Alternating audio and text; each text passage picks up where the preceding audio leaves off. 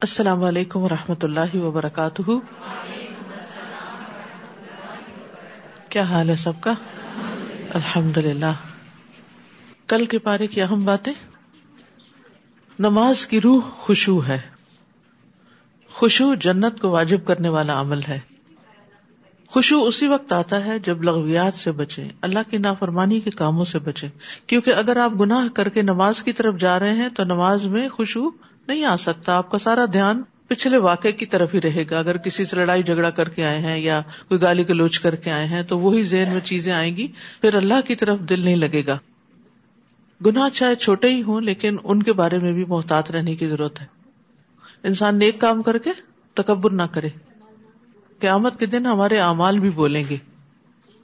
امانت اور عہد کی پابندی کرنی چاہیے۔ خواتین کا معاملہ ہو یا دنیا کا معاملہ ہو۔ نماز کا اجر خوشبو کے مطابق ہی ملتا ہے۔ کامیابی پانے والے وہ ہیں جو رب سے ڈرتے ہیں۔ زبان کی احتیاط بہت ضروری ہے انسان ایک کلمہ ایسا نکالتا ہے جس کی وجہ سے بہت دور جہنم میں جا گرتا ہے۔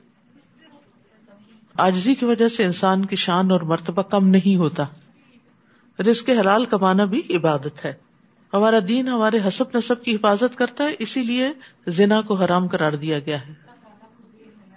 اللہ سبحان و تعالیٰ کو بے حیائی پسند نہیں ہے۔